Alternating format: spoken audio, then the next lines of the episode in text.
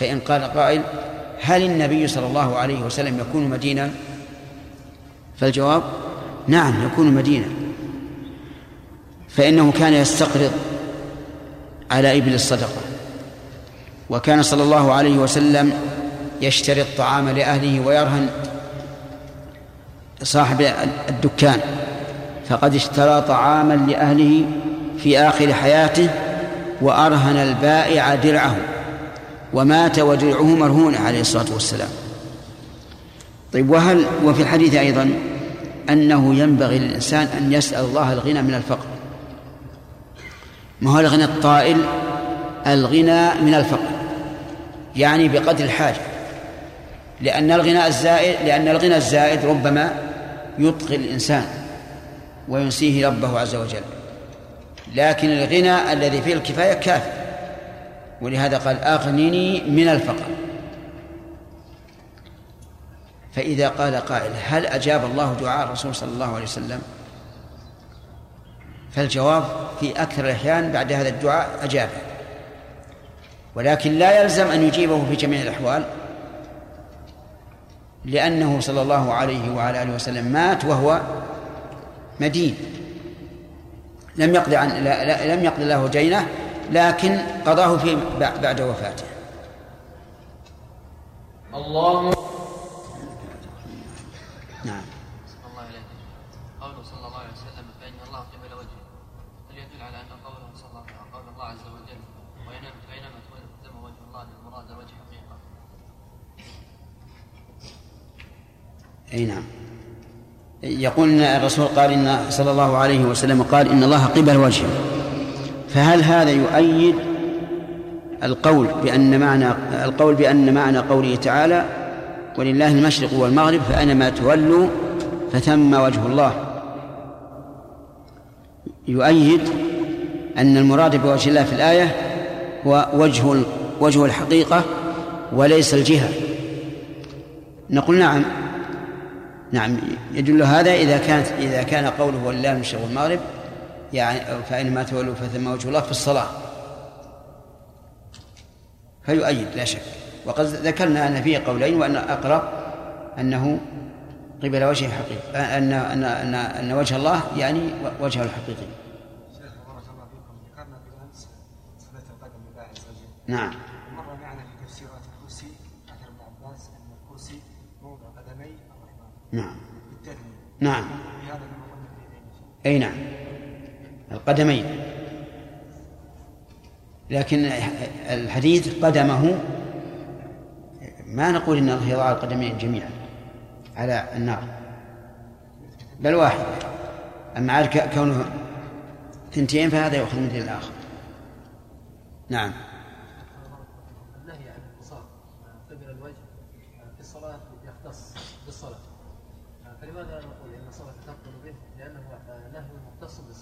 لا مو مختص هذا لمعنى آخر ما, له علاقة في الصلاة هذا من باب الأدب مع الله عز وجل نعم الأفضل أن لا أن لا يبصق بين يديه حتى في آخر الصلاة نعم بعض يفسرون القدم بأنها الرجل من أصل الفخذ فكيف يعني لا لا اترك هذا هذا غلط بالنسبة لله عز وجل ما نثبت هذا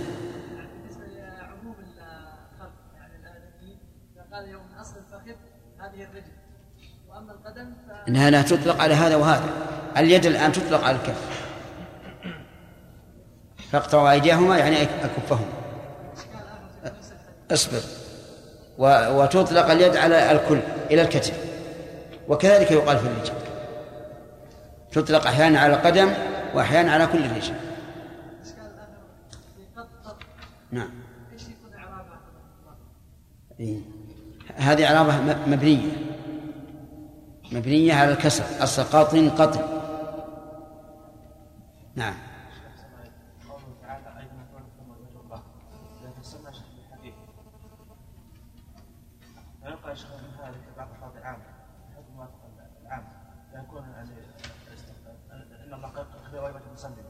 لا هذه كلها ولله المشرق والمغرب فأينما تولوا فثم وجه الله واضح أنه في الصلاة وهي توطئة لنسخ القبلة إلى الكعبة لأن قوله ما ننسخ من آية أو نسيها إلى إلى الجزء كل هذا تمهيد لتهوين نسخ القبلة إلى الكعبة نعم نعم نعم نعم لا لا من الذاتية نعم ايش انت سؤال واحد نعم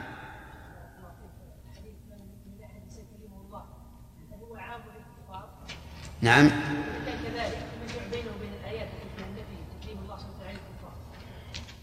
الظاهر أن كافر لا ما يدخل في هذا لأن الكفار لا يخلو بهم الله عز وجل إنما يخلو بعبده المؤمن فيكلمه وأما الكافرون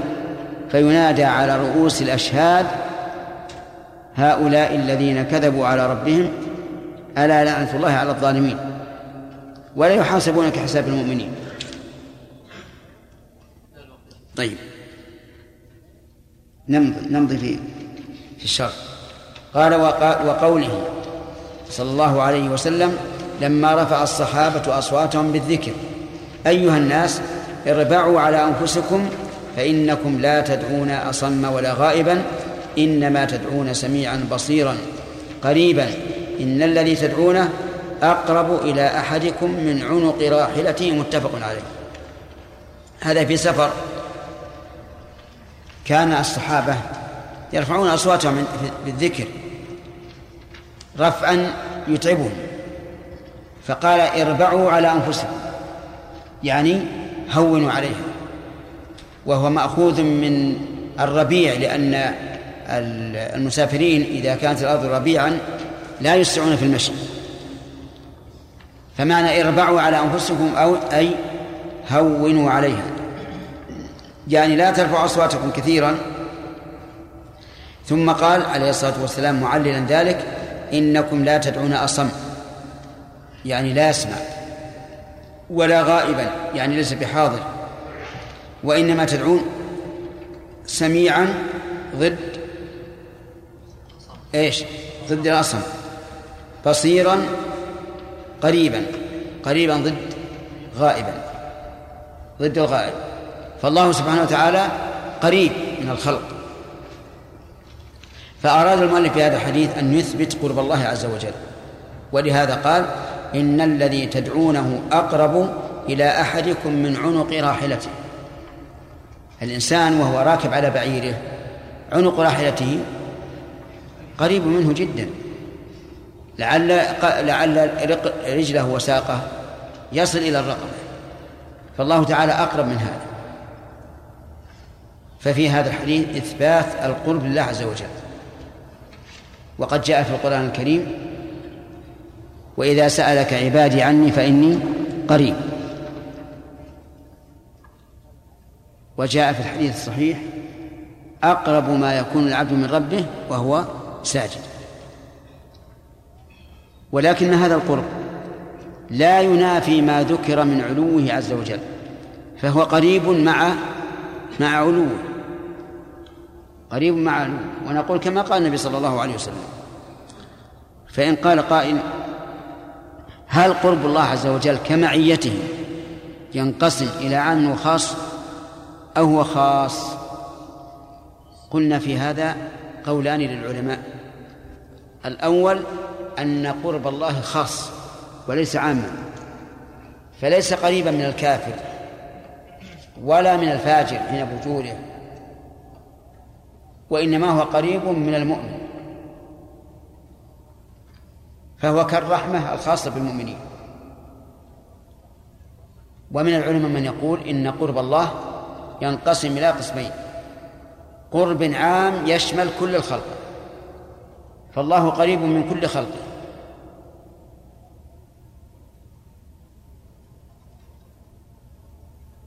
وعلى هذا فيكون معنى القرب الخاص أنه قريب من من هو أهل للقرب منه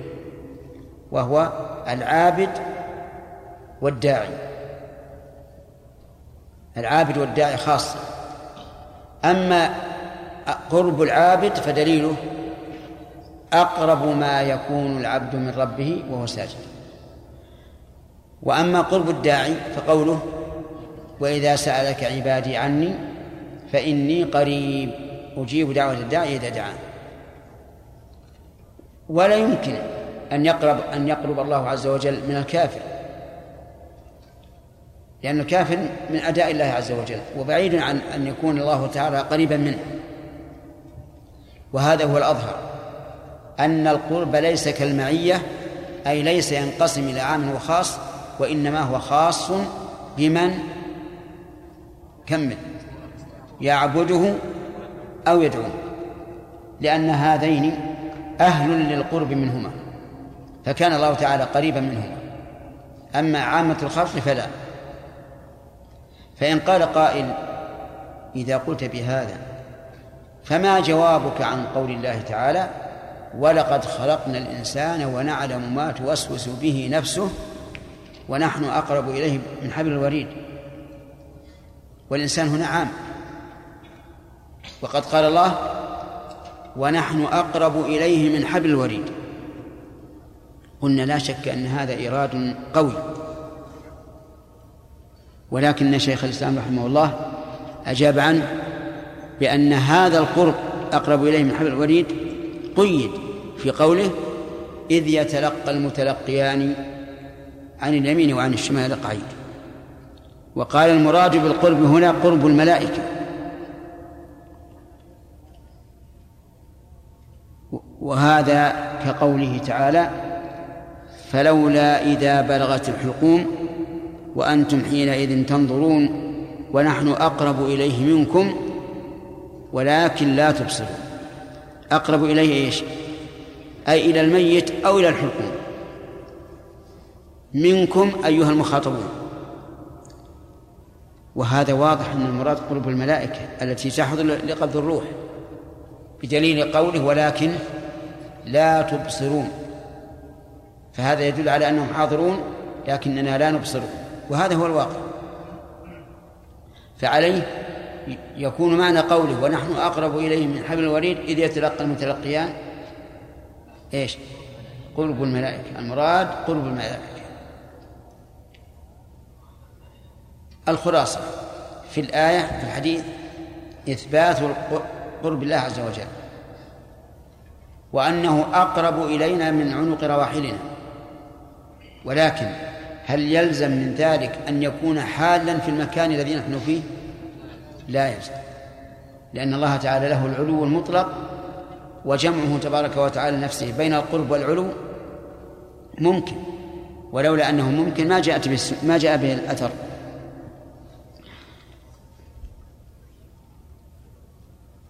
نعم وقوله صلى الله عليه وسلم إنكم سترون ربكم كما ترون القمر ليلة البدر لا تضامون في رؤيته فإن استطعتم ألا تغلبوا على صلاة قبل طلوع الشمس وصلاة قبل غروبها فافعلوا متفق عليه إنكم سترون السين هنا للتحقيق والخطاب للمؤمنين سترون ربكم كما ترون القمر وهذا يعني أن هذه الرؤية هي عقيلة هذه هذه رؤية بصرية لأنه شبهها بما يرى بصريا كما ترون القمر ليلة البدر كل واحد منا يرى القمر ليلة البدر رؤية واضحة لا خفاء فيها وهنا إشكال وهو قوله كما ترون القمر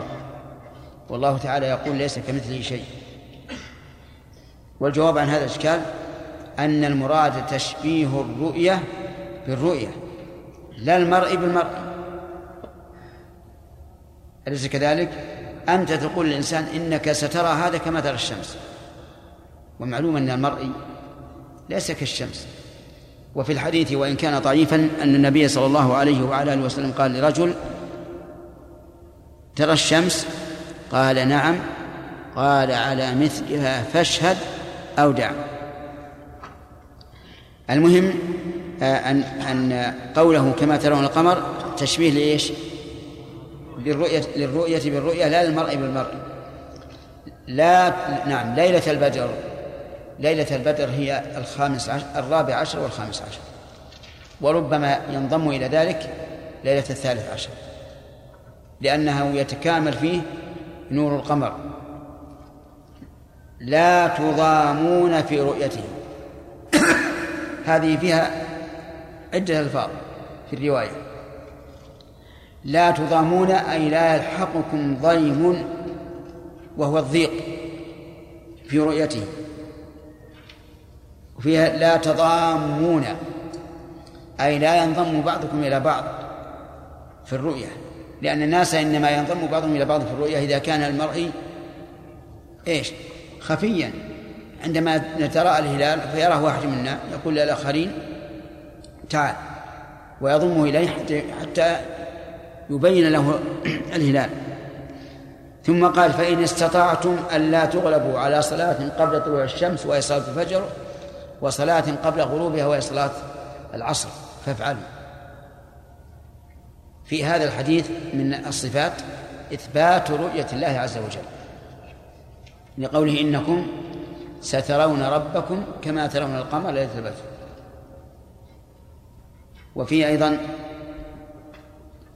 جواز تشبيه الصفة بالصفة لتحقيقها لا لبيان مقدارها لقوله كما ترون هكذا قيل ولكن في هذا نظر لأن التشبيه الآن تشبيه رؤية الإنسان لا المرئي يعني ترونها رؤية حقيقية كما ترون القمر فليس فيه تشبيه صفة بصفة لكن فيه تأكيد الرؤية أنها كالقمر ليلة البدر وفي أيضا من الفوائد الحث على صلاتي الفجر والعصر وقد قال النبي صلى الله عليه وعلى آله وسلم من صلى البردين دخل الجنة والمراد بهما صلاة العصر وصلاة الفجر صلاة العصر هي برد النهار وصلاة الفجر برد الليل فما فما فما هو رأي أهل التحريف والتعطيل في هذا الحديث أيثبتون أن الله يرى؟ لا لا يثبتون هذا ويقولون المراد بالرؤيا هنا اليقين فيقال لهم هذا خطأ عظيم لأن اليقين ثابت من قبل يوم القيامة ولا يمكن يتم الإيمان إلا باليقين وأيضا شبه النبي صلى الله عليه وسلم هذا بشيء محسوس وهو رؤية القمر فكيف يكون المراد رؤية العلم؟ وأيضا هذا شيئان وأيضا يمنع هذا التحريف ما جاءت به النصوص صريحا بأن الله تعالى ايش يرى يرى رؤية عين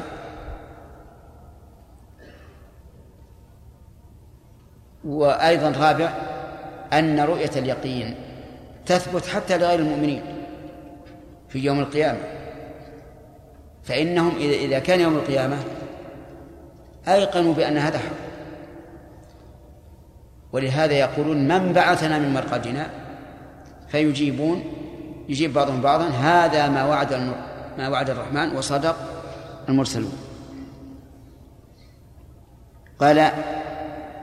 إلى أمثال هذه الأحاديث التي يخبر بها رسول الله صلى الله عليه وسلم عن ربه بما يخبر به فإن الفرقة الناجية أهل السنة والجماعة يؤمنون بذلك أي بما جاء عن النبي صلى الله عليه وسلم كما يؤمنون بما أخبر الله به في كتابه هذه عقيدة أهل السنة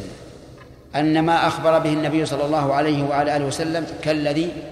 أخبر به الله عز وجل لكن أهل التحريف وأهل العقول التي هي في الحقيقة خيالات يقولون إن أخبار الآحاد في إثبات الصفات لا لا يمكن يقول لا يمكن إثبات الصفات بأخبار الآحاد حتى لو صح عن الرسول قال لو صح لاحتمال خطأ الراوي فيقال سبحان الله ألستم تتعبدون لله بأخبار الآحاد فكيف تتعبدون لله تعالى بأخبار الآحاد ولا تتعبدون لله تعالى بأخبار الآحاد في الصفات ثم إن قولكم لا يمكن إثبات الاعتقاد بأخبار الآحاد مناقض لكونكم تعملون بها في أخبار في, في, في الأعمال لأن الإنسان لا يمكن يعمل عمل إلا إلا بعقيدة يعتقد أنه حق وأنه آه، من شريعة الله وإلا لم يعمل به وعلى كل حال كيف تثبت قدم إنسان يقول أشهد أن الرسول قال هذا ولكنني لا أعتقد يعني هذا معنى كلامه يقول أخبار الآحاد ولو صحت عند الإنسان فإنه لا يجوز اعتباره في الاعتقاد وهذا باطل بل أخبار الآحاد الصحيحة معتبرة في الاعتقاد كما هو في القرآن الكريم هذا الأول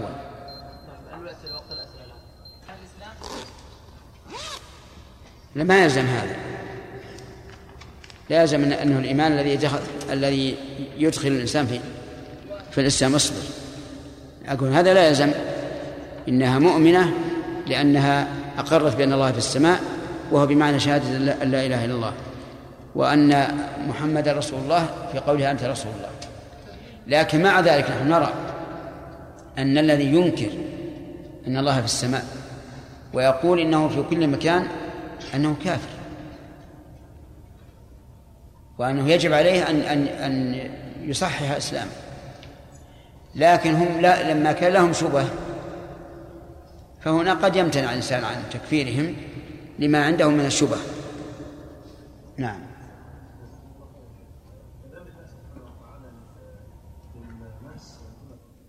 ايش؟ ايش؟ اي اي اي كلام هذا اجبنا عنه اجبنا عنه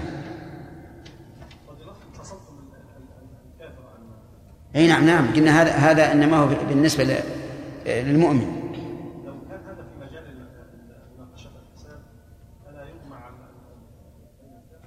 لا الشيخ الإسلام يقول الكافر لا يحاسب كما يحاسب المؤمن وإنما تعد أعمالهم وتحصى ويوقفون عليها إيقافا ويخزون بها نعم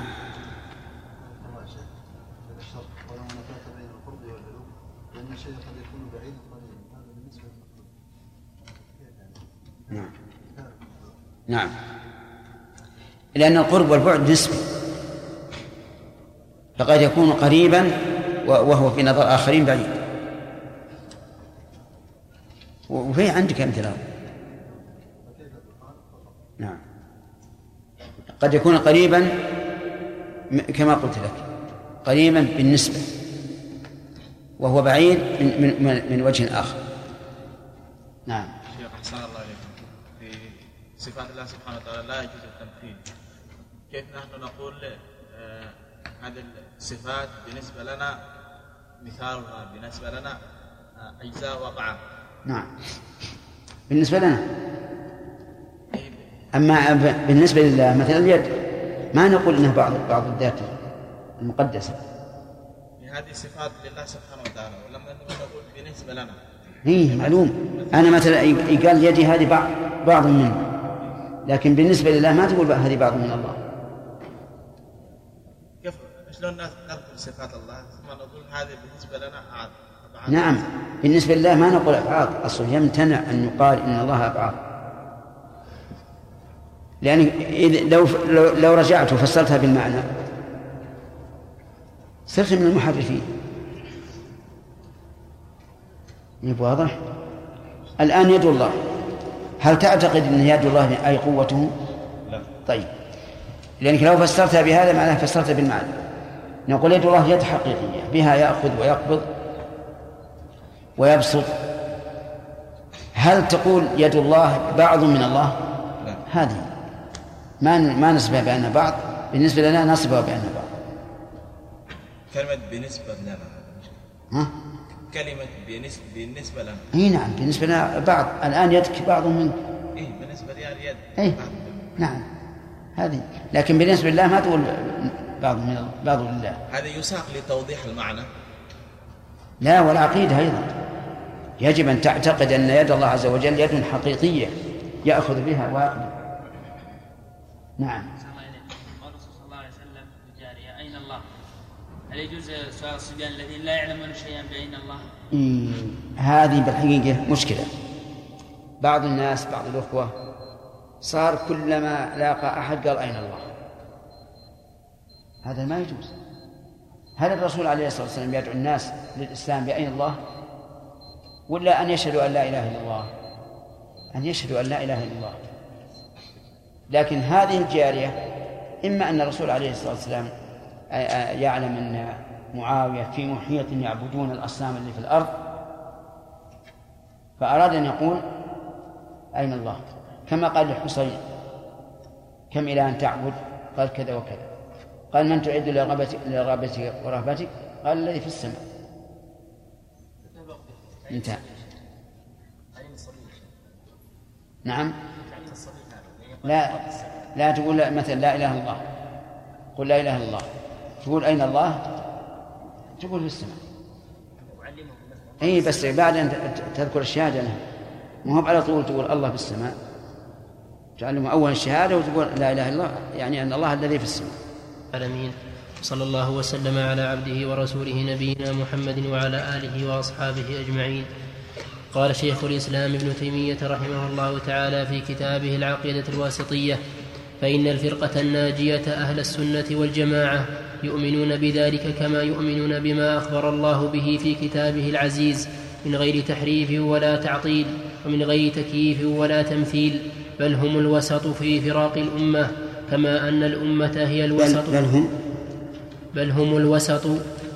نعم في فرق الأمة كما أن الأمة هي الوسط في الأمم فهم وسط في باب صفات الله سبحانه وتعالى بين أهل التعطيل بين أهل التعطيل الجهمية وأهل التمثيل المشبهة وهم وسط في باب أفعال الله تعالى بين الجبرية والقدرية وفي باب وعيد الله بين المرجئة والوعيدية من القدرية وغيرهم وفي باب أسماء الإيمان والدين بين الحرورية والمعتزلة وبين المرجئة والجهمية وفي أصحاب رسول الله صلى الله عليه وسلم بين الرافضة والخوارج بسم الله الرحمن الرحيم الحمد لله رب العالمين وصلى الله وسلم على نبينا محمد وعلى آله وأصحابه ومن تبعهم بإحسان إلى يوم الدين أما بعد فقد ذكر المؤلف رحمه الله أمثلة من الأحاديث النبوية عن النبي صلى الله عليه وعلى آله وسلم في أسماء الله في أسماء الله وصفاته وهي ليست على سبيل الحصر بل على سبيل التمثيل والقاعدة في هذا أشار إليها رحمه الله في قوله فإن الفرقة الناجية أهل السنة والجماعة يؤمنون بذلك أي بكل ما صح عن النبي صلى الله عليه وعلى آله وسلم من أسماء الله وصفاته كما يؤمنون بما أخبر الله به في كتابه لأن خبر النبي صلى الله عليه وعلى آله وسلم حق وما أخبر الله به في كتابه هو حق فالقرآن والسنة التي صحت عن النبي صلى الله عليه وسلم كلاهما حق وفي منزلة واحدة بالنسبة للتصديق والإقرار والعمل فلا فرق يقول من غير من غير تحريف ولا تعطيل ومن غير تكييف ولا تمثيل وسبق شرح هذه فأولا قول من غير تحريف ما معناه؟ معنى التحريف الجزاء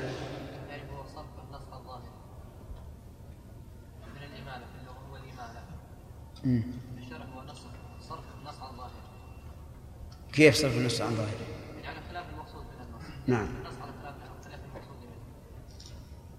التحريف هو تغيير النص لفظا أو معنى تغيير النص لفظا أو معنى هل يمكن تغييره معنى إيه، بدون اللفظ الشيخ إبراهيم نعم نعم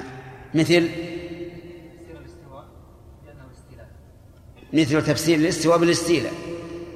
هذا تحريف معنوي واللفظ باقي هل يمكن أن يكون هناك تحريف لفظي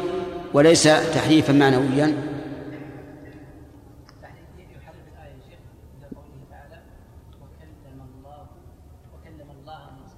لا لأن هذا يتضمن تحريف معنوي تحريف لفظي لا معنى نعم لا نعم مثل أن يقول الحمد لله رب العالمين هذا تحريف لفظي لكن لا يختلف به المعنى هل يمكن أن يجتمع النوعان في كلمة واحدة أو جملة واحدة نعم يا الله الله تعالى من شر ما خلق من شر ما خلق لإثبات أن الله سبحانه وتعالى لا يخلق الشر إيه، ما هو بظاهر كلم الله نعم الدليل شيخ المثال مو الدليل المثال ها. ينصب الاسم الكريم ما تقول ينصب الله لأن قد تريد أن يعود على المعنى وهذا غلط ينصب الاسم الكريم الله نعم ويكون موسى هو الفاعل وهو ليكون موسى هو المكلم والله تعالى هو المكلم طيب قال رحمه الله ومن غير تعطيل ولا تعطيل ما معنى التعطيل نعم تعطيل الله عن صفاته وتعطيل عن مرادها يشمل ايش النوعين؟ نعم يشمل تعطيل الله عن صفاته بمعنى انه لا يصف الله بالصفات وتعطيل النص عن المراد به طيب المعطل للنص على عن المراد به جان على النصوص من وجهين نعم نعم صرف اللفظ عن المراد به هذا واحد الثاني إثبات معنى لا يراد بالنص تمام آه، تعطيل الله تبارك وتعالى عن صفاته يختلف أهل التعطيل في ذلك على ما سيأتي إن شاء الله تعالى طيب ولا ومن غير تكييف ولا تمثيل يلا جمعة تكييف تكييف وصف كل الصفة تكييف تكييف كيف شيء بمعنى وصفته يعني, إيه؟ يعني ذكرت له كيفية معينة طيب أحسنت هذا التكييف هل التكييف مقيد بمماثل أو لا؟ إذا إذا مثله فهو تمثيل وليس طيب آه، ما الفرق يا أعطيني بين التكييف والتمثيل؟ التكييف التكييف أعم كيف أعم؟ كل ممثل نعم طيب يعني معناها التكييف أعم لأنه يشمل أن تكيفه على صفة معينة ليس لها مثيل أو على صفة معينة مقيدة بمثيل طيب إذا قيد بمثيل فهو تمثيل طيب أدلة انتفاء هذه الأشياء في عقيدة أهل السنة والجماعة سبقت ولا حاجة للإعادة لئلا يطول بالوقت قال بل هم بل هم الوسط في فرق هذا في فرق الأمة كما أن الأمة هي الوسط في الأمم بل هم الضمير يعود على أهل السنة والجماعة الوسط يعني الذي بين طرفين في فرق هذه الأمة وسيأتي إن شاء الله الأصول التي هم فيها وسط كما أن هذه الأمة وسط في فرق في فرق الأمم هي الوسط في الأمم مثل العلماء لهذا بأمثلة منها في شريعة التوراة أن الإنسان إذا قتل شخصا أو جرحه بجرح يجري فيه القصاص فإنه يجب القصاص هذا في شريعة في شريعة التوراة كما قال كما مثلوا به في شريعة الإنجيل يقولون إنه يجب العفو عن القاتل أو الجاني هذه الشريعة وصف لم توجب القصاص كما أوجبته شريعة التوراة ولم تمنعه كما منعته شريعة نعم شريعة عيسى أو شريعة الإنجيل فجعلت الأمر بين هذا وهذا كذلك ذكروا أن أن اليهود إذا أصابت الثوب نجاسة فلا بد من أن يقرضه بالمقراض ولا يكفي أن يغسله وأن النصارى بالعكس يتهاونون في في النجاسات ولا يبالون هذه الأمة والحمد لله وسط بين هذا وهذا يجب غسل النجاسات مع بقاء الثوب سليما ويكفي عن عن التعداد قول الله تبارك وتعالى وكذلك جعلناكم أمة وسطا فإن الوسط هو العدل الخيار ويشمل العدل في الشريعة قال فهم وسط في باب صفات الله تعالى بين أهل التعطيل الجهمية وأهل التمثيل المشبهة هذا هذا باب يعني ذكر المؤلف خمسة أبواب الأول وهو أهمها باب الصفات أهل السنة والجماعة وسط بين أهل التمثيل المشبهة وأهل التعطيل المعطلة أهل التعطيل ينكرون الصفات على خلاف بينهم فيما ينكر وما يثبت فالأشاعرة مثلا هم أخف الناس في هذا الباب لأنهم يثبتون من الصفات سبع صفات بحجة أن العقل دل عليها وينكرون الباقي والمعتزلة ينكرون جميع الصفات والجهمية قلاتهم ينكرون الصفات والأسماء لكن يثبتون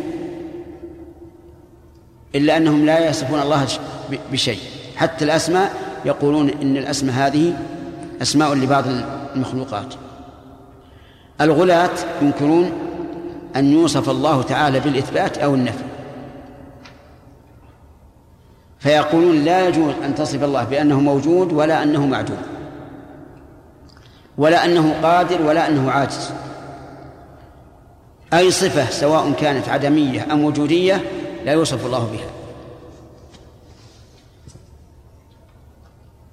هؤلاء أهل التعطيل عطلوا الله تعالى من صفاته أهل التمثيل أثبتوها أثبتوا الصفات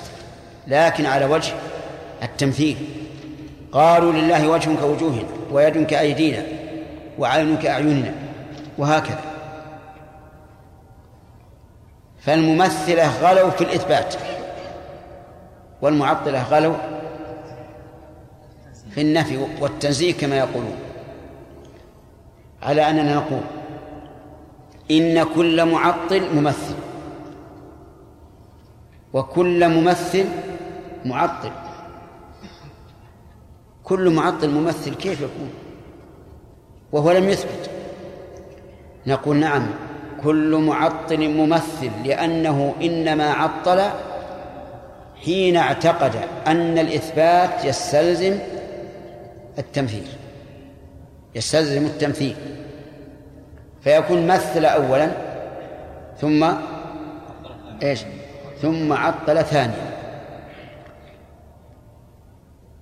فهذا وجه كونه كون المعطل ممثلا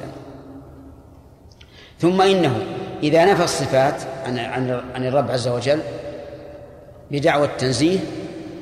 فقد وصف فقد مثله بما ليس له صفات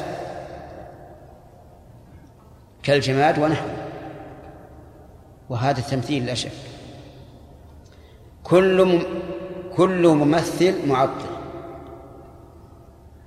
كيف نقول انه معطل وقد اثبت نقول نعم هو معطل لانه عطل اولا النص الذي اثبت به الصفه انتبه عطل النص الذي اثبت به الصفه فمثل إذا قال لله وجهك وجوهنا واستدل بقول الله تعالى ويبقى وجه ربك ذو الجلال والإكرام نقول أنت الآن عطلت هذه الآية لأن الآية لا تدل بأي وجه من الوجوه على وجه مماثل على وجه لله مماثل لوجه المخلوق ما تدل على هذا لأنها لأن الله أضاف الوجه إليه والمضاف إلى الشيء يكون على بحسبه إذن هو عطل إيش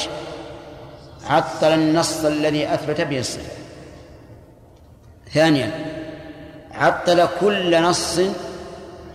ينفي مماثلة الله للخلق فليس كمثله شيء عند الممثل كلام له لأن الممثل يقول إن الله له مثل فعطل كل نص يدل على ايش؟ على أن الله لا لا, لا مثيل له ثالثا أنه عطل الله تعالى من كماله الواجب وذلك لأن تمثيل الكامل بالناقص يجعله ناقصا فإذا مثل الله بالخلق معناها أنه ناقص عز وجل وحاشاه من هذا الخلاصة أن أهل السنة والجماعة وسط بين الممثلة وبين المعطلة أتدرون لماذا مثل هؤلاء ومثل هؤلاء لأن أهل التمثيل أخذوا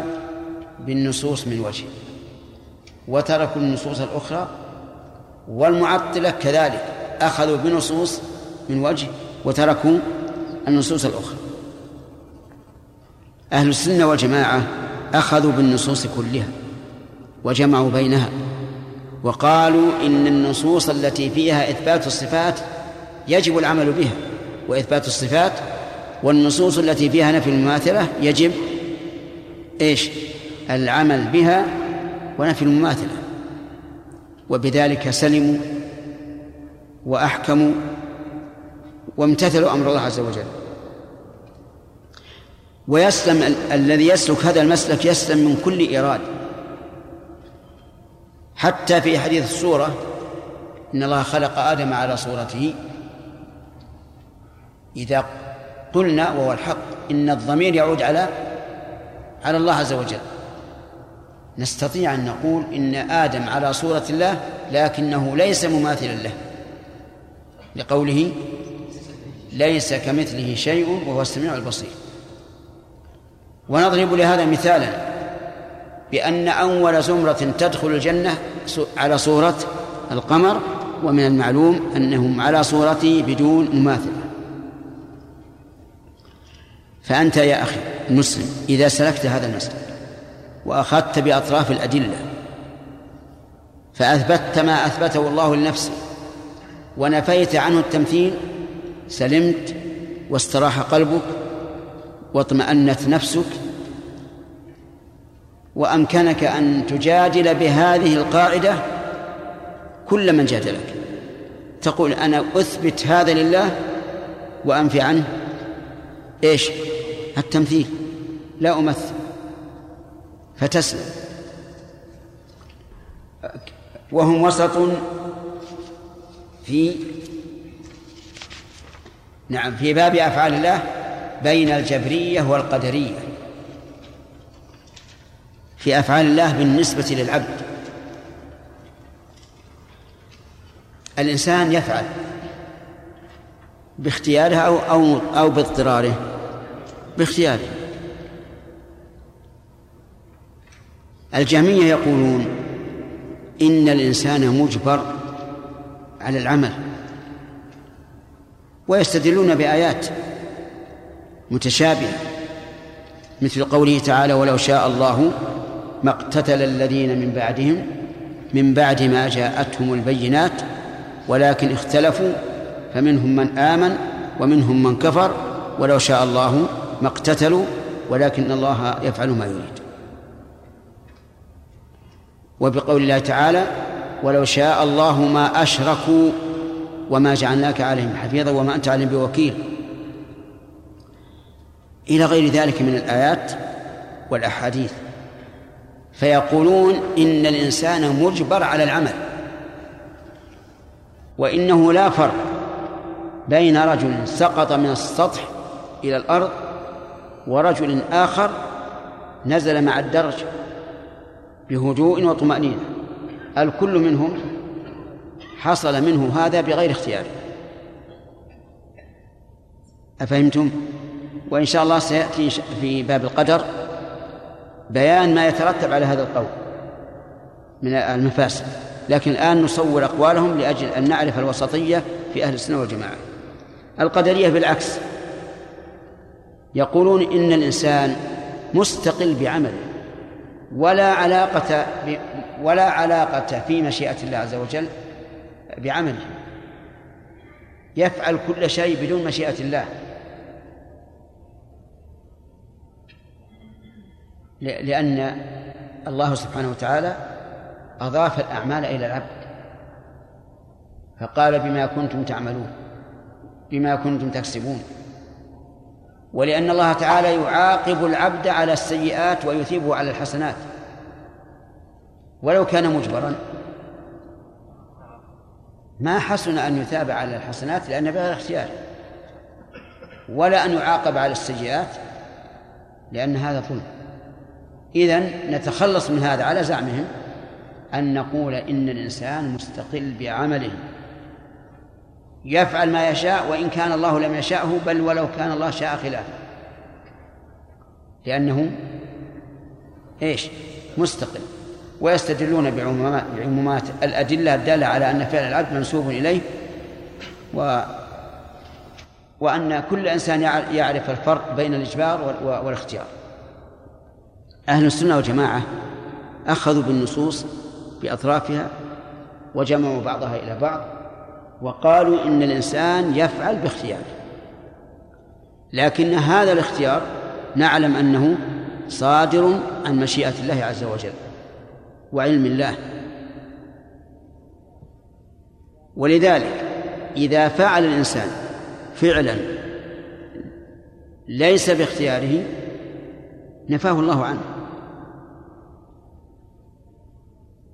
ففي أهل الكهف قال الله تعالى ونقلبهم ذات اليمين وذات الشمال ولم يقل يتقلبون لماذا؟ لأنهم نيام والنائم لا اختيار له وقال النبي صلى الله عليه وعلى آله وسلم من نسي وهو صائم فأكل أو شرب فليتم صومه فإنما أطعمه الله وسقاه فأهل السنة يجمعون بالأدلة ويقولون فعل الإنسان باختياره ولا مكره له بل إنه إذا أكره على الفعل لم ينسب إليه ولم يثبت له حكم حتى الكفر وهو أعظم ما يكون من المعاصي إذا أكل على الإنسان لا ينسب إليه ولا يثبت له حكم هذان بابان الباب الأول باب الصفات والباب الثاني باب أفعال الله بالنسبة لتعلقها بعمل العبد وفي باب وعيد الله بين المرجئة والوعيدية من القدرية وغيره في باب وعيد الله بين المرجئة والوعيدية من القدرية وغيرهم كالخوارج في القرآن الكريم وفي السنة النبوية أدلة وعي فيها وعيد فهل هذا الوعيد نافذ لكل من فعل هذا الفعل على حسب ظاهر النصوص أو هذا الوعيد لمن استحل هذه الأعمال المرجئة يقولون إن كل مؤمن كامل الإيمان نعم إن كل مؤمن لا لا يدخل الجنة لا يدخل النار كل مؤمن فلن يدخل النار بل هو في الجنة والنار حرام عليه ويستدلون بأدلة والوعيدية يقولون كل من فعل كبيرة فهو مخلد في النار فرق عظيم فالمرجع يقول افعل ما شئت من المعاصي دون التي دون الكفر وأنت لا تدخل النار هؤلاء من المرجئة الوعيدية يقولون إذا فعلت كبيرة فأنت مخلد في النار فرق بين هذا وهذا أهل السنة والجماعة يقولون إذا فعلت معصية دون الكفر فإنك مستحق للعقوبة ولكنها ليست واجبة إذ قد يعفو الله عنها لقول الله تعالى إن الله لا يغفر أن يشرك به ويغفر ما دون ذلك لمن يشاء المرجئة طائفة واحدة والوعيدية طائفتان إحداهما الخوارج والثانية المعتزلة التي عبر عنها المؤلف رحمه الله بالقدرية أهل السنة وسط كما سمعتم مذهبهم بين هؤلاء وهؤلاء وإنك لتعجب من المرجئة كيف يقرؤون الوعيد في كتاب الله وسنة رسوله صلى الله عليه وسلم ثم يقولون هذا لمن استحل هذه السيئات أو للكافر ومعلوم أن من استحلها فهو كافر والنبي صلى الله عليه وسلم علق العقوبة بمطلق الفعل لا بالاستحباب الخوارج والمعتزلة يقولون فاعل الكبيرة مخلد في النار ويستدلون بالعمومات مثل قوله تعالى ومن يقتل مؤمنا متعمدا فجزاؤه جهنم خالدا فيها وغضب الله عليه ولعنه وأعد له عذابا عظيما أهل السنة والجماعة كما قلت وسط يقولون إن فاعل الكبيرة التي دون الكفر تحت مشيئة الله إن شاء عذبه وإن شاء غفر له وفي باب أسماء الإيمان والدين بين الحرورية والمعتزلة وبين المرجئة والجهمية أسماء الإيمان والدين يعني هل نقول لهذا العامل إنه مؤمن أو نقول إنه كافر اسمع يقول بين الحرورية والمعتزلة هذه طائفة هذا قسم وبين المرجئة والجهمية هذا قسم آخر الحرورية هم الخوارج نسبة إلى مكان خرجوا فيه على علي بن أبي طالب يسمى حرورة والمعتزلة أتباع واصل بن عطاء وعمرو بن عبيد وسموا بذلك لأنهم اعتزلوا مسجد الحسن البصري رحمه الله وبين المرجئة والجهمية فما مذهب الحرورية والمعتزلة وما مذهب المرجئة والجهمية مذهب الحرورية والمعتزلة أن من فعل كبيرة فهو خارج عن الإيمان خارج عن الإسلام لكن الخوارج يقولون إنه كافر والمعتزلة يقولون إنه في منزلة بين منزلتين لا نسميه كافرا ولا نسميه مؤمنا بل في منزلة بين منزلتين فافترق الآن الخوارج والمعتزلة في الأسماء لكن في الحكم الحكم واحد لأن الخوارج والمعتزلة كلهم يقولون إن فاعل كبيرة مخلد في النار طيب هل يترتب على هذا الاختلاف بين أن نقول إنه كافر أو في منزلة بين منزلتين هل يترتب على هذا آه، فرق حكمي أو لا؟ نقول نعم يترتب لأن الخوارج يقولون إنه كافر مباح الدم والمال يقاتل كما يقاتل اليهود والنصارى ودمه حلال وماله حلال والمعتزلة لا يقولون بهذا لأنهم لم يوصلوه إلى حد الكفر فلا يباح دمه ولا ماله بل يتوقف في امره حكما كما توقفنا في تسميته ومن المعلوم ان القول بمنزله بين منزلتين قول شاذ بدعي لا وجه له لأن الله حصر الإنسان بين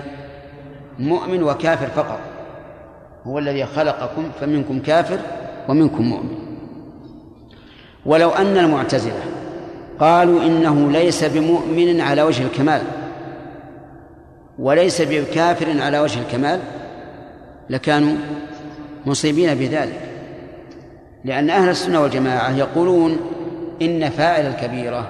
لا يستحق اسم الإيمان المطلق ولا ينفع عنه مطلق الكفر والفسوق بل هو فاسق وهو كافر أيضا فيما ورد النصوص فيما وردت به النصوص من إطلاق الكفر الذي لا يخرج عن الملة أهل السنة والجماعة يقولون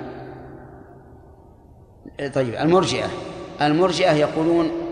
إن فاعل الكبيرة مؤمن كامل الإيمان شوف الفرق العظيم مؤمن كامل الإيمان بل بعضهم يصرح يقول إن الفاسق إيمانه كإيمان جبريل ومحمد أعوذ بالله كامل الإيمان لا نقص فيه يقول ابن القيم رحمه الله والناس يحكي مذهب الجهمية والناس في الإيمان شيء واحد كالمشط عند تماثل الأسنان المشط الذي يمشط به أسنانه متساوية فيقولون إن الناس في الإيمان شيء واحد وسيأتي لهذا مزيد كلام في في البحث حول الإيمان ولكن نقول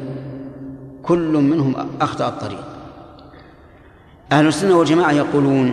فاعل الكبيرة فاسق لكن فاسق بإيش بكبيرته وهو مؤمن بإيمانه الذي في قلبه أو يقولون إنه مؤمن ناقص الإيمان بدليل أن إيمانه لم يحمه عن فعل الكبائر فهو مؤمن إيش ناقص الإيمان أو مؤمن بإيمانه فاسق بكبيرته قال وفي أصحاب رسول الله صلى الله عليه وسلم بين الرافضة والخوارج الرافضة الذين يسمون أنفسهم شيعة ويدعون أنهم شيعة النبي شيعة آل النبي صلى الله عليه وعلى آله وسلم والحقيقة أنهم ليسوا شيعة آل النبي بل بل آل النبي يتبرؤون منهم لأنهم أوصلوا بعض الأئمة من آل الرسول إلى مقام الربوبية حيث قالوا إن من أئمتهم من يدبر الكون وقالوا إن من أصول عقيدتنا أن من أئمتنا من هو في مرتبة لا ينالها ملك مقرب ولا نبي مرسل وقال زعماؤهم في عهد علي بن أبي طالب رضي الله عنه أنت الله حقا نسأل الله العافية فأمر علي رضي الله عنه بأن تخدر الأخاديد وتملأ حطبا وأحرقهم بالنار لأنهم ابتدعوا بدعة شنيعة الشيعة يغلون في آل البيت غلوا عظيما الخوارج بالعكس قاتلوا آل البيت وزعيمهم أعني آل البيت علي بن أبي طالب رضي الله عنه الخوارج قاتلوه قاتلوه وخرجوا عليه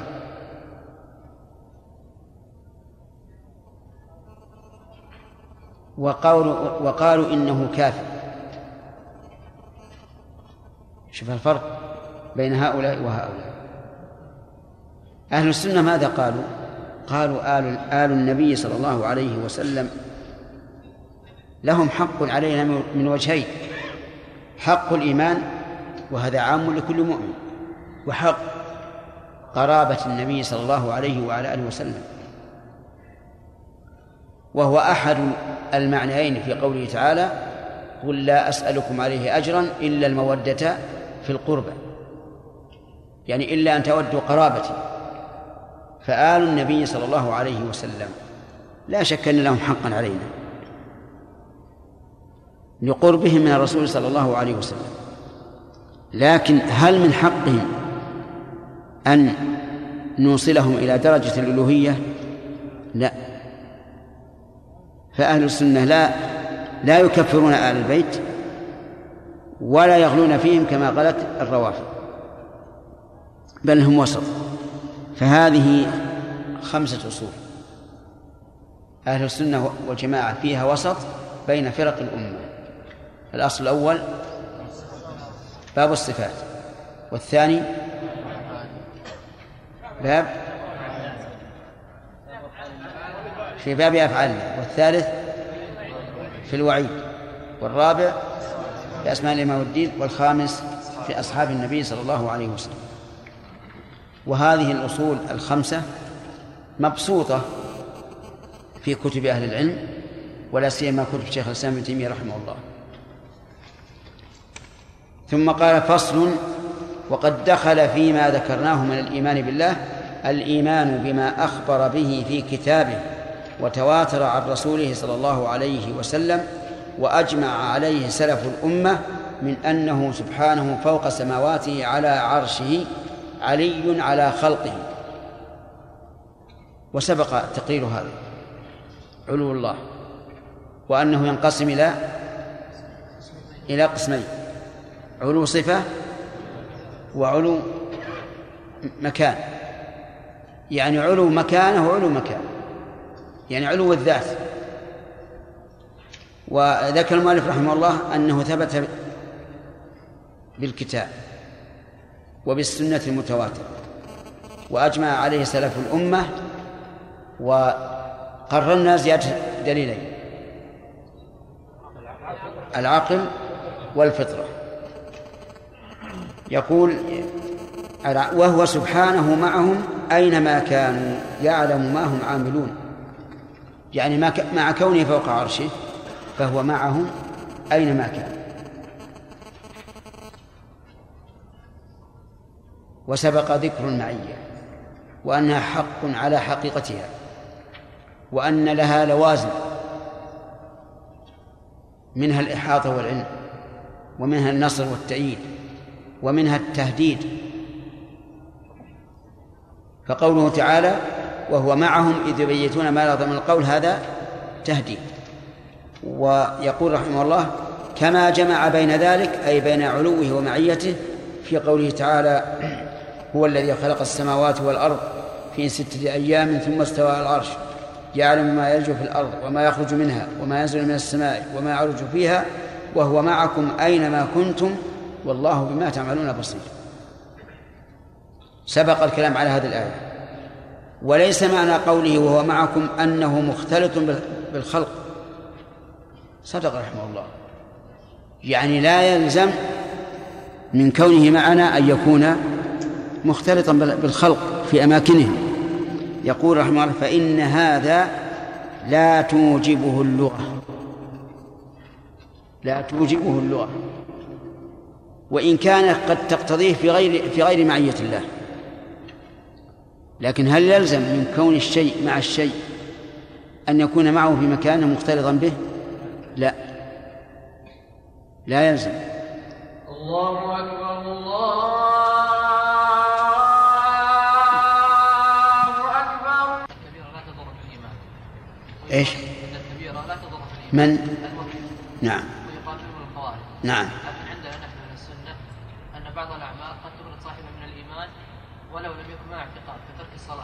نعم هل هذه هل هذه الامور التي توجب خروج الانسان من الاسلام محصوره عندنا او معدوده؟ لحسب حسب النص يعني الذي المعاصي التي تخرج من الايمان بل من الاسلام حسب النص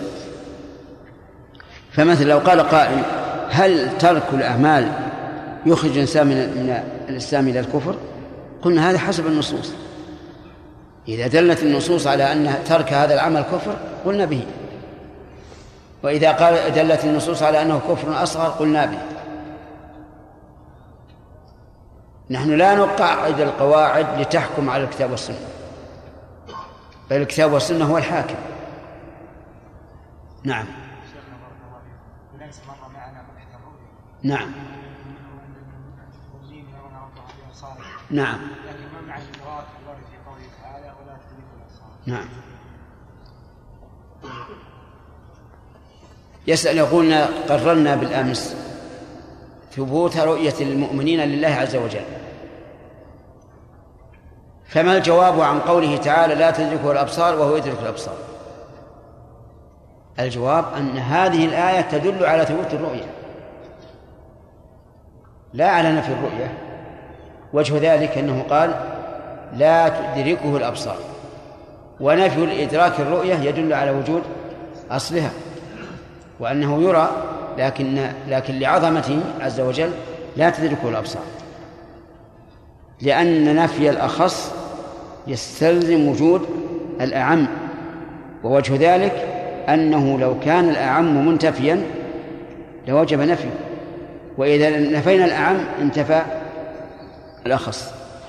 ولذلك هذه الآية في الحقيقة تعتبر من أدلة من الأدلة التي تدل على أن الله تبارك وتعالى يرى الإحاطة تعرف معناها الإحاطة أدركت الشيء يعني أحطت به نعم آه، يقول البعض إذا خشي طالب العلم أن آه، يحدث مثلا بنقل كلام أهل العلم الصحيح فتنة للعوام أو توغلهم في الفساد والمعاصي أن يتولى قول آخر يزجرهم به مثلا هل ايش؟ ان يتولى قولا اخر يزجرهم إيه. به مثلا اصحاب المعاصي ان يخبرهم آه، بقول الوعيديه آه، يعني حتى يكون لهم رادعا في آه، ليكفوا عن المعاصي ويقول اذا اخبرتهم بمنهج اهل السنه تساهلوا ووقعوا في المعاصي ووقعوا في الاثام. هذا في الواقع جنايه على الرب وجنايه على الادله ان الله سبحانه وتعالى احكم من هذا فاذكر الأدلة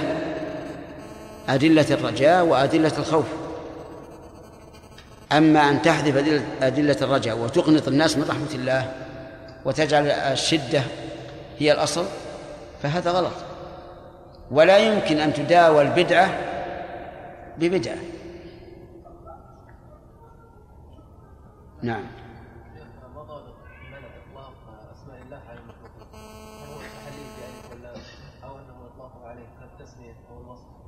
الظاهر الظاهر أن كل اسم من أسماء الله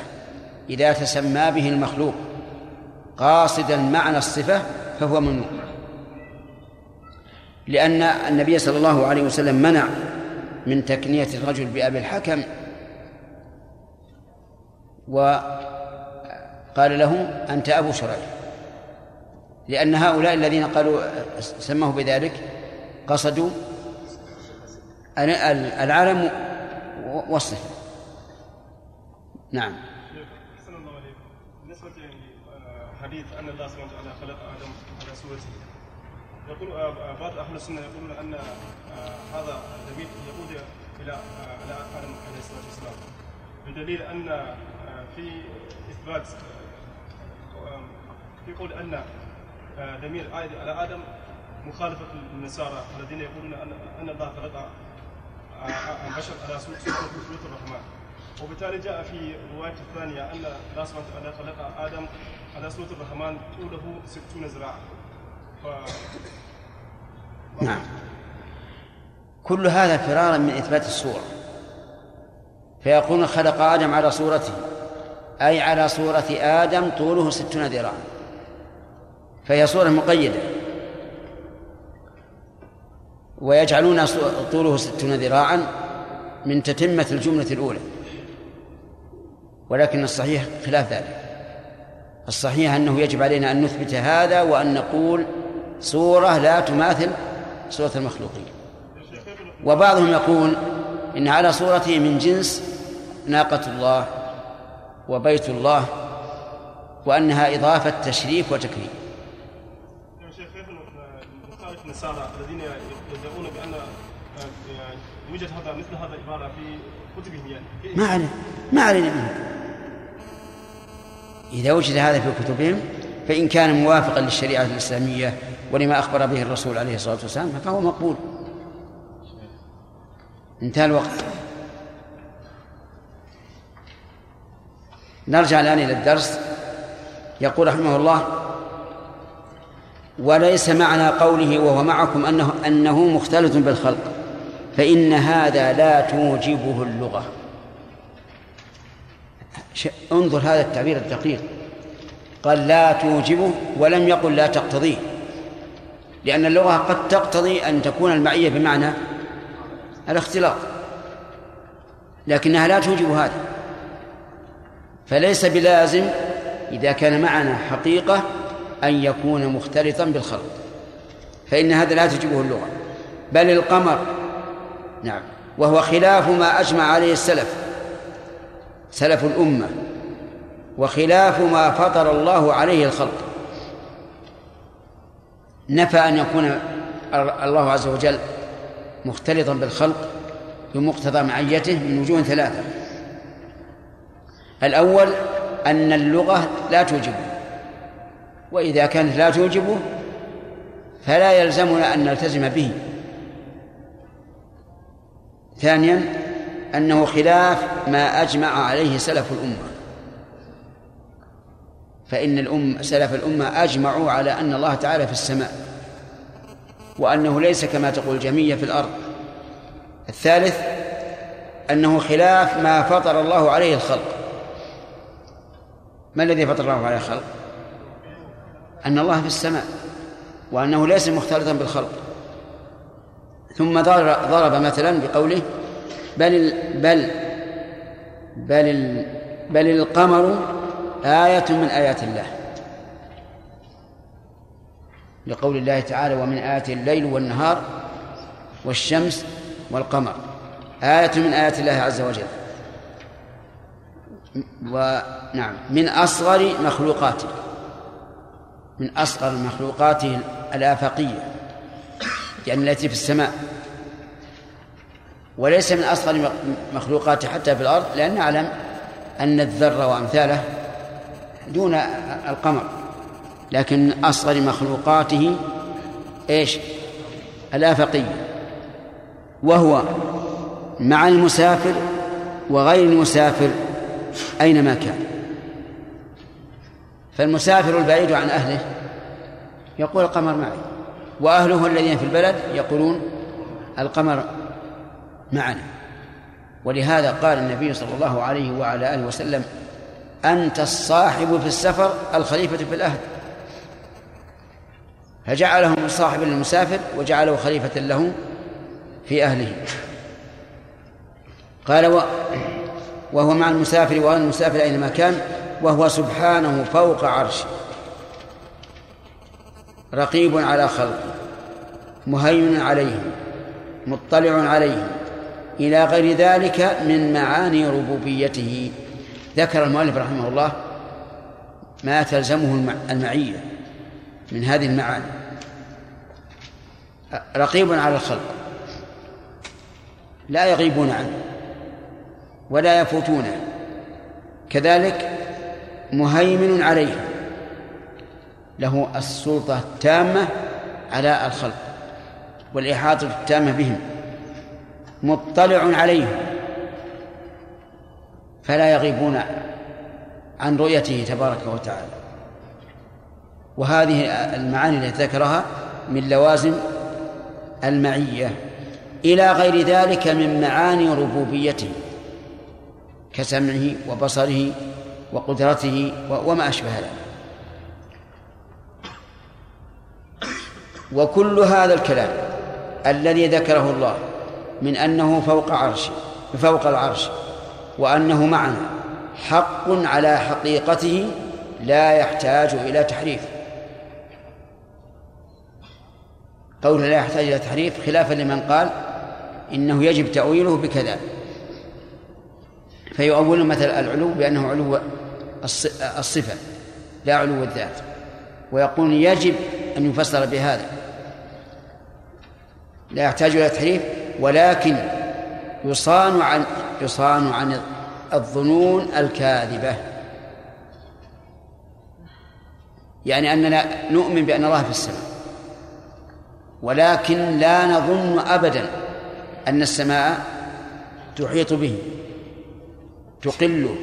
أو تظله ولهذا قال ولكن يصان عن الظنون الكاذبة مثل أن أن أن يظن أن ظاهر قوله في السماء أن السماء تقله من أسفل أو تظله من فوق قال وهذا باطل بإجماع أهل العلم والإيمان وسبق تخريج قوله في السماء على أحد إيش على أحد وجهين إما أن تجعل السماء بمعنى العلو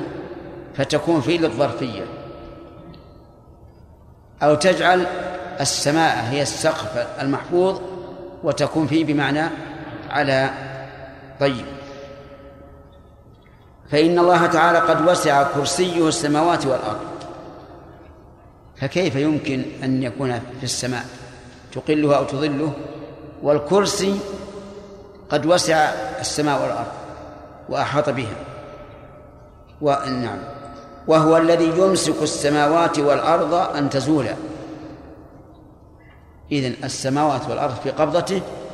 فكيف يمكن أن تقله أو تضله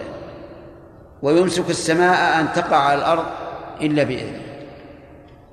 فكون السماوات والأراضين تحت حكمه وتحت قدرته لا يمكن أن تكون محيطة به لا ظلا ولا ولا نعم ولا أن تقل قال ومن آياته أن تقوم السماء والأرض بأمره من آيات الله عز وجل أن تقوم السماء والأرض بأمره قياما حسيا وقياما معنويا صار هذا الفصل الذي انتهى والحمد لله يتضمن شيئين العلو وايش والمعيه الفصل الثاني قال فصل وقد دخل في ذلك الإيمان بأنه قريب مجيب كما جمع بين ذلك في قوله تعالى وإذا سألك عبادي عني فإني قريب أجيب الآية وبقيتها أجيب دعوة الداعي إذا دعا هذا القرب تقدم الكلام عليه هل هو قرب حقيقي أو قرب بالملائكة أو قرب بالإحاطة والصحيح أنه قرب حقيقي لكنه لا يمنع من علو الله عز وجل لأن صفات الله سبحانه وتعالى لا تقاس بصفات المخلوق قال وقوله نعم كما جمع بين ذلك في قوله وإذا سألك عبادي عني فإني قريب الآية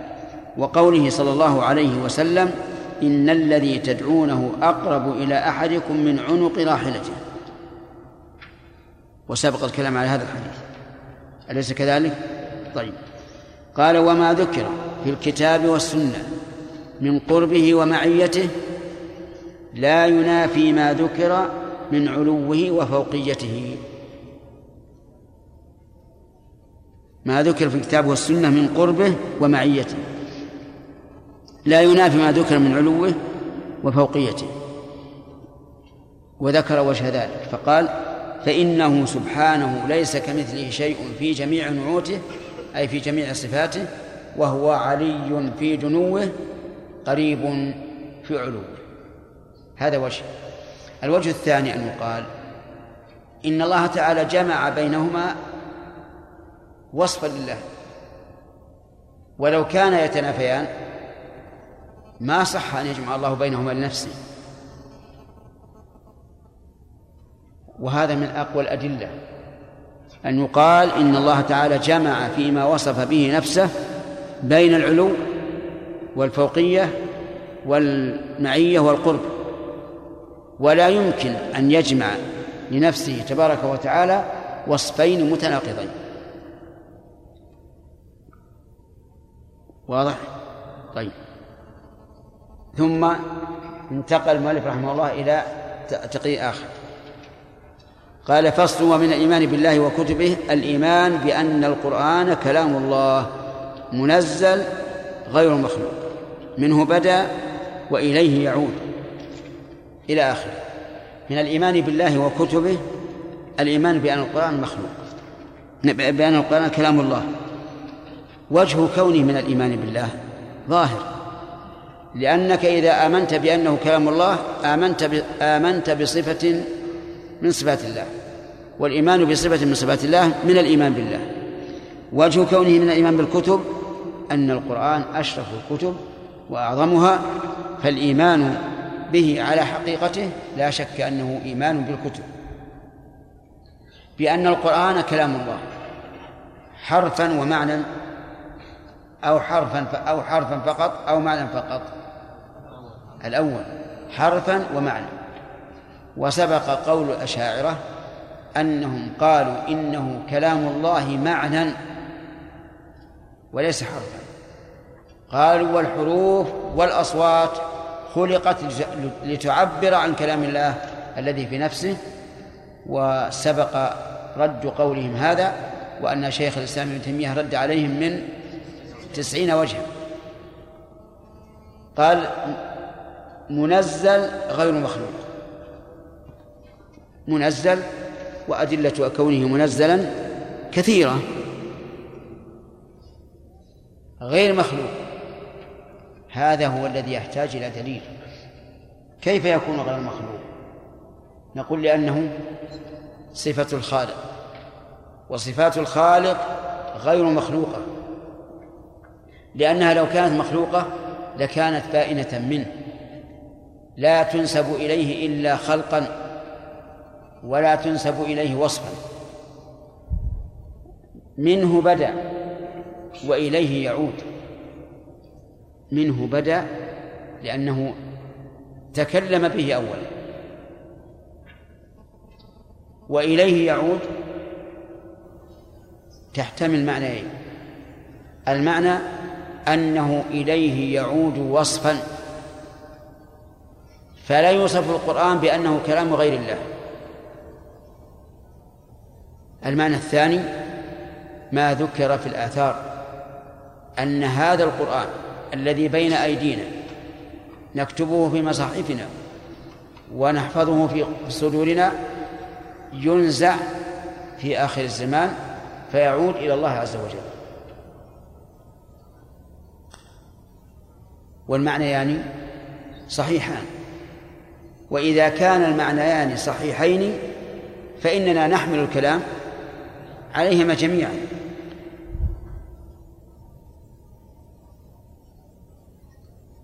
إذا قال قائل هذا هذا هذا الأثر كيف يصح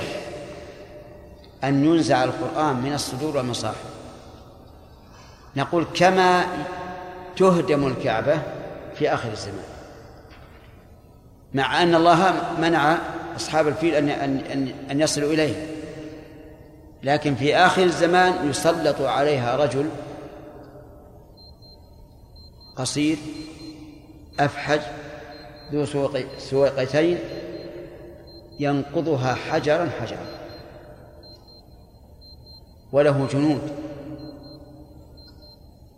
ممتدون من مكة إلى جدة يتلقون الأحجار حجرا حجرا ويرمونها في البحر وذلك والله أعلم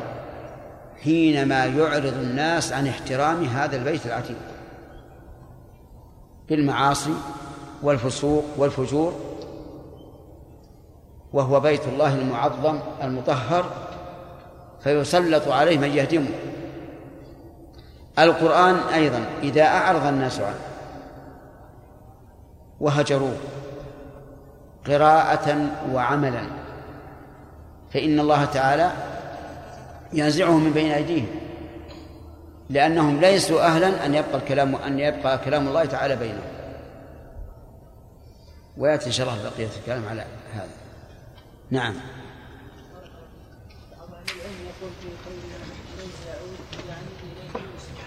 إليه يعود وصفا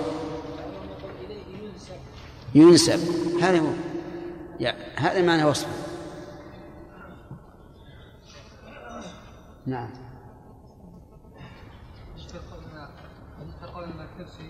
من اللي يكلم؟ نعم نعم بالنسبه الكرسي كروي نعم عدم السؤال على قاعده ثانيه العرش يخلو من الله سبحانه وتعالى اذا نزل ولا ما نزل؟ ايش؟ ان العرش اذا نزل الله تبارك وتعالى هل يخلو يخلو ما اسال السؤال هذا نعم ما نقول بقول الكرسي كروي ليش نسال السؤال هذا كروي ولا غير كروي نعم لا بس قوله وسع كرسي السماوات والارض ومعلوم ان السماوات والارض كرويه ما يخالف ان يقول دل عليه اللفظ وسع كرسي السماوات والارض على ان المساله تحتمل انه يكون وسعها يعني احاط بها من فوق فالله أعلم يعني إذا قلنا أحاط به من فوق فالذي تحت كيف أحاط به؟ لا الله عز وجل ما ما, ما في كلام كلام على الكرسي نعم ارفع ارفع يدك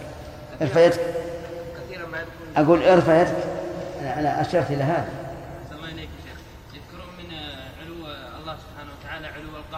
نعم يكفي عن هذا علو الصفة لأنه قال علو, علو الذات وعلو القدر وعلو القهر المراد بعلو القهر أنه قاهر لكل شيء لكننا إذا قلنا علو الذات وعلو الصفة صار شاملا للقدر والقهر بارك الله فيكم كثيرا ما يدخل شيخ الإسلام ايش؟